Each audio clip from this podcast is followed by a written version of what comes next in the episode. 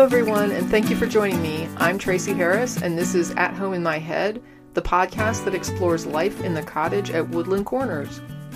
Today's episode is part of a multi part series titled Perspectives on Death that examines my experiences with death both as a religious person and later in my secular life. I'll be explaining the ways in which death has impacted me and perhaps touch on some responses and reactions that may resonate or offer alternatives to the experiences others may have had. This series mirrors articles from the At Home in My Head blog. A link to the blog series is also included in the description. In the interest of full disclosure, I wasn't planning on including animals or pets in this series, even though a few people asked me to consider it. As fate would have it, one of my cats died after the release of the first few episodes, and I decided to address the death of pets. I have to admit, this episode was the most difficult one to record so far. As I wrote the text for the script, I shed a lot of tears. Pet deaths take more of an emotional toll on me than deaths of people, mainly because I acknowledge my responsibility as a pet owner for making decisions that impact how they live and ultimately whether or how they die. Never having children, a pet is probably the closest I'm going to have for direct and total responsibility for the welfare of another sentient being. I take that responsibility seriously, which results in a lot of second guessing, guilt, regret, and emotional investment. And now, for the next episode of Perspectives on Death Boo.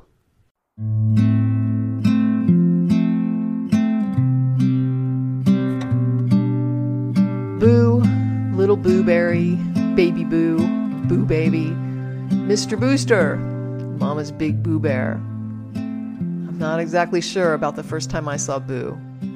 Everywhere I'd lived, so many cats. Pets that like to roam outside, strays that are lost or abandoned, cautious ferals nobody can touch. They wander the streets doing the best they can, but every now and then, the best they can isn't good enough and that was the case with Boo. He was domestic when he started showing up in the dark hours of the early mornings on my front porch. I'd step outside to start my morning walk, and here would come this big black and white tuxedo kitty with four white paws and half a mustache, rubbing my legs and trying to talk. He had a funny sort of almost meow, a quiet, incomplete croak that came out when he opened his mouth. He was healthy enough, so I didn't interfere probably someone's pet. But I watched and waited just in case. After a while, he quit coming around. I figured he was either curled up on a couch somewhere or lying in a ditch.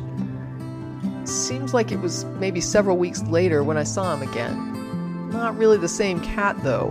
His fur was thin with bald patches, his eyes were dull and distant. He was thinner. When I carefully reached out a hand for him, I got back a hiss. Then I noticed something else different a veterinary ear notch. He was officially an outdoor cat, and clearly he lacked the skills to survive on the streets. I got him into a pet carrier and I took him to my vet, who confirmed that whoever had him neutered hadn't had him chipped, so he was ownerless. He was also FIV positive, but otherwise he was okay. I've had FIV cats before, so I knew he was safe to put with my other cats as long as he wasn't a fighter. I brought him home, I kept him isolated, I slowly integrated him into the family. His new sister Annabelle, a short, stocky neighborhood tiger striped feral who hates people but loves other cats, and his new brother, Mr. Kibbles, a large silver tabby I'd found as a kitten in a thrift store parking lot, begging an employee for bits of hamburger.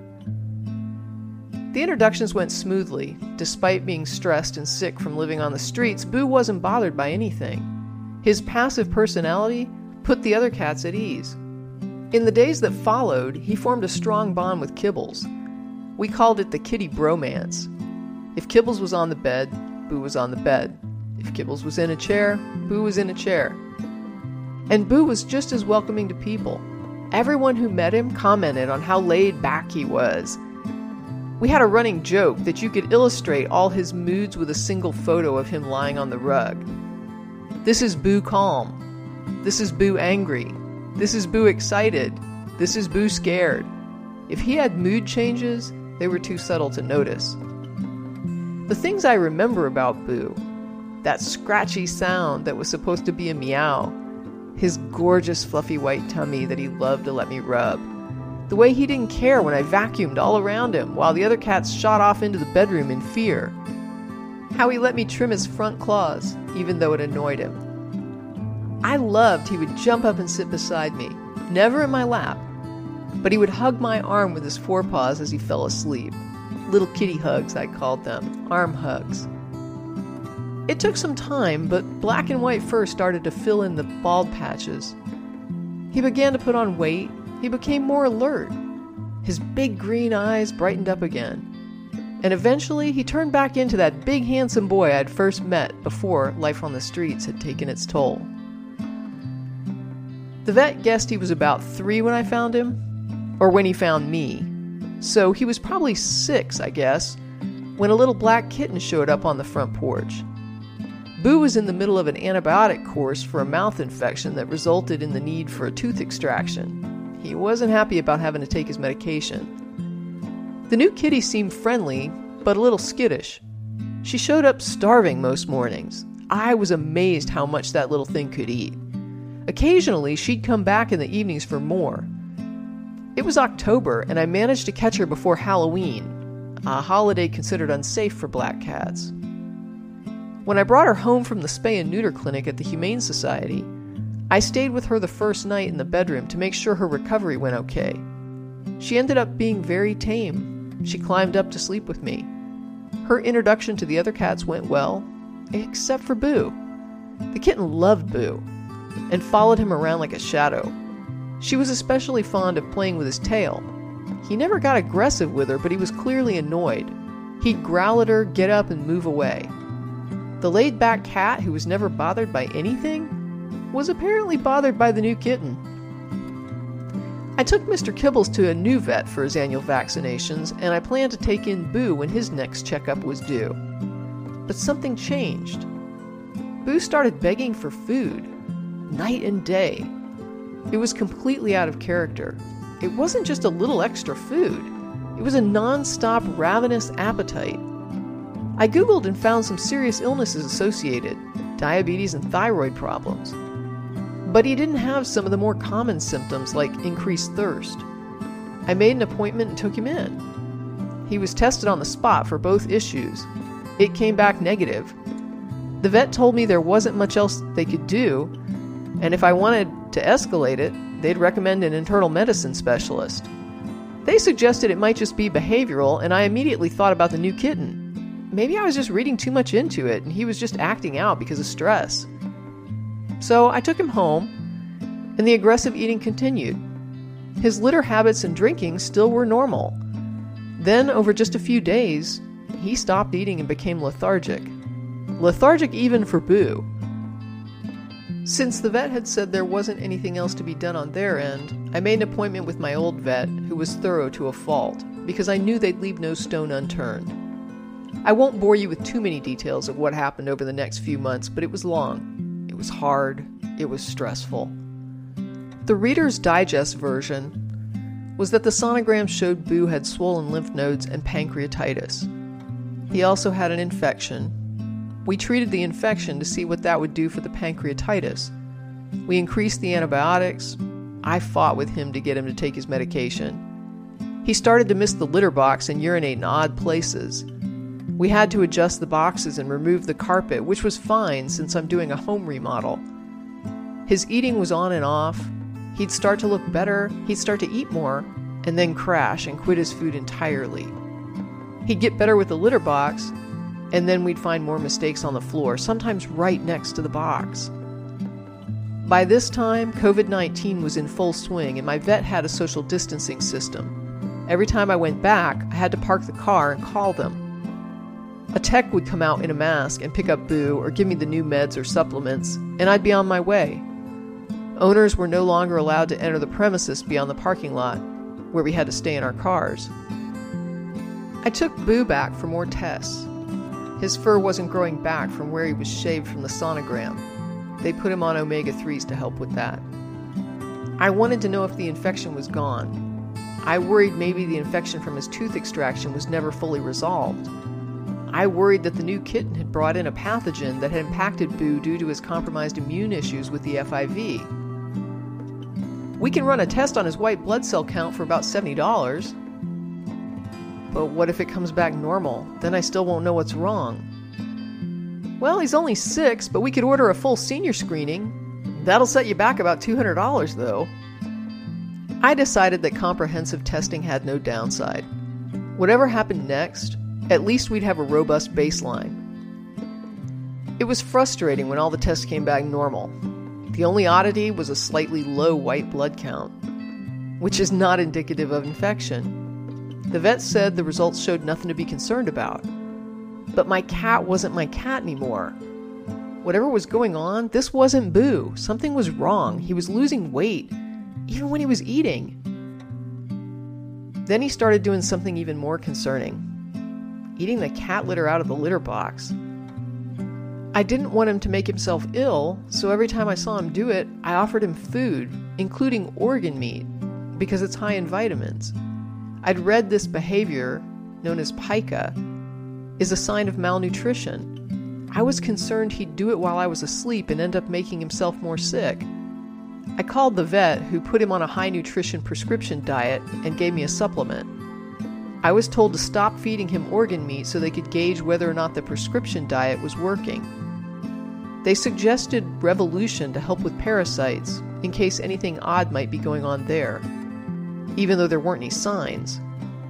I pushed back a little because the vet had suggested when I first found Boo that he might be allergic to flea medication because of the balding pattern between his shoulder blades. But I broke down and tried it.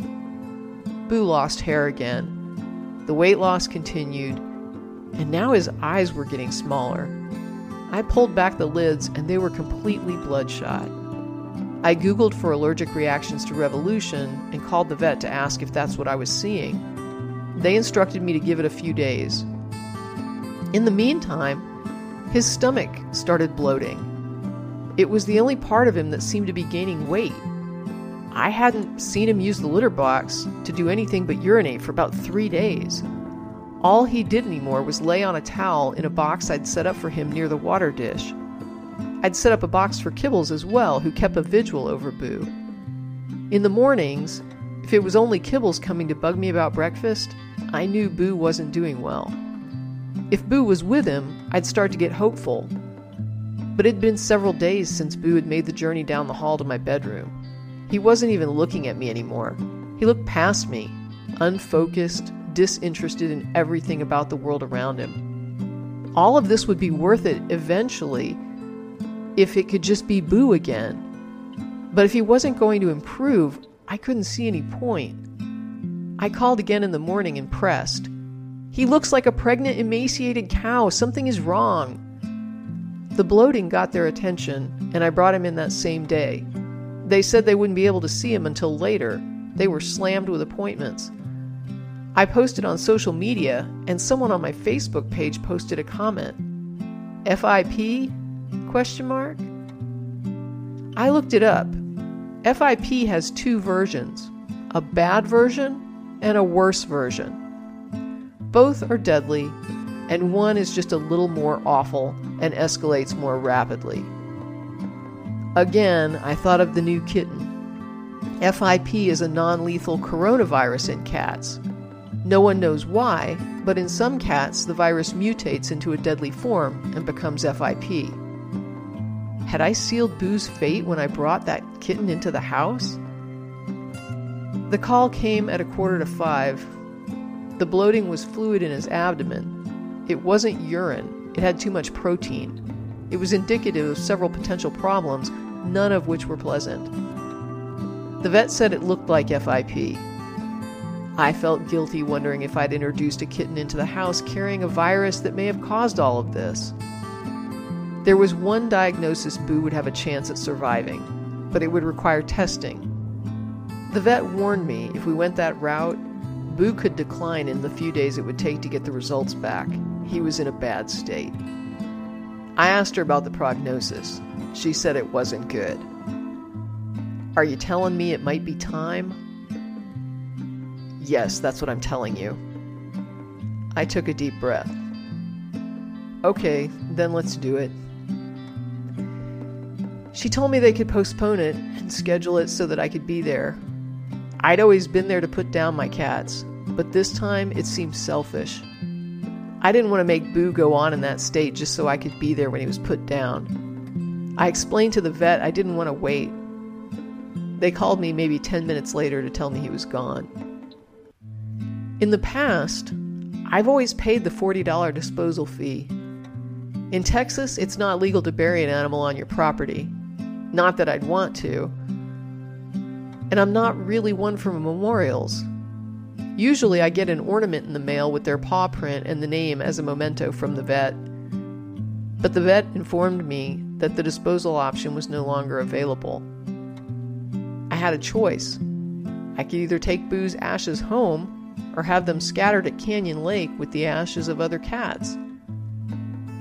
I'm not interested in keeping the ashes, but there was something visceral in me that couldn't abide having his ashes scattered somewhere unfamiliar to him, even a beautiful spot on Canyon Lake. I think it reminded me of how I'd found him, lost in a strange place. I associated unfamiliar surroundings with him being lost and afraid and unable to fend for himself. I realized I could be at peace having his body disposed of clinically and unceremoniously, but I couldn't handle knowing his final, ceremonious resting place was unfamiliar territory. Boo needed to come home to be buried. He needed to be reintegrated with the place where he felt safe, where someone was there to love him and take care of him. It's about meaning and symbolism. I don't believe in an afterlife, but if we're going to place meaning on his remains, if we're going to say these ashes represent Boo, then he would feel scared and abandoned at Canyon Lake. It makes no rational sense because it's on a level of symbol and meaning, but Boo needs to come home. You'd think that'd be the end of it, but as Boo's situation sank in, I realized I had an unopened prescription bag of kibble and a case of cans I'd ordered from Chewy.com. I also had an opened case of cans I'd purchased from my vet, along with a handful of leftover medications that I hadn't used. I called the Humane Society to ask if they could take the prescriptions and prescription food. They said they could use it. I decided to email Chewy to ask if I could return the unopened food, and if not, I'd donate that as well. The following day, before I left for the Humane Society, I checked my email. Chewy had replied Hi, Tracie. I'm terribly sorry for the passing of your beloved Boo. As pet parents, we completely understand how difficult it is losing a furry friend. I credited the purchase price, which will go back on your credit card within three to five business days. We won't ask for you to send this item back, not in this case, we ask that you donate it to a local rescue or shelter that you may know of. Here at Chewy, we're all pet parents and can completely understand how hard this time might be for you. We know our animals aren't just pets, they're family. It can help to talk to other folks who can relate, so always feel free to reach out. It's so difficult having pets and then saying goodbye. They come into our lives with so much love and fill it with memories. All we can do is just cherish those memories if there's anything else we can do to help, feel free to reach out at any given time. I was amazed. A few days later, I received flowers and a sympathy note from them. When I posted about it on social media, the comments were full of similar stories of amazing things Chewy's done for my friends who have lost pets. I know this probably sounds like an ad for Chewy, but I'm impressed. I liked them before, I love them now. Customer service on that level deserves a shout out. I took the food and medications to the Humane Society. They were excited to receive them. Again, COVID required me to drop the box at their donation bin and call them to report I was there. I stayed to be sure they were able to collect it. In the end, Boo left a legacy. He paid it forward by helping other cats and kittens in situations just like his abandoned, surrendered, or found on the streets. All of them are now with people who care and want to help them find new families and forever homes. homes where they'll be loved and spoiled, where they can get tummy rubs and give little kitty hugs in return.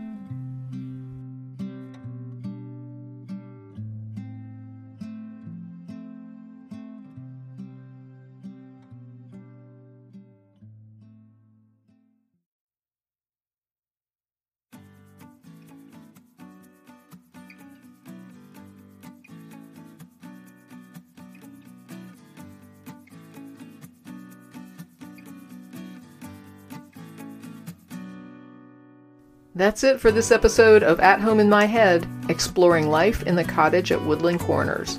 Thanks for listening, and as always, stay safe, be well, and never stop exploring.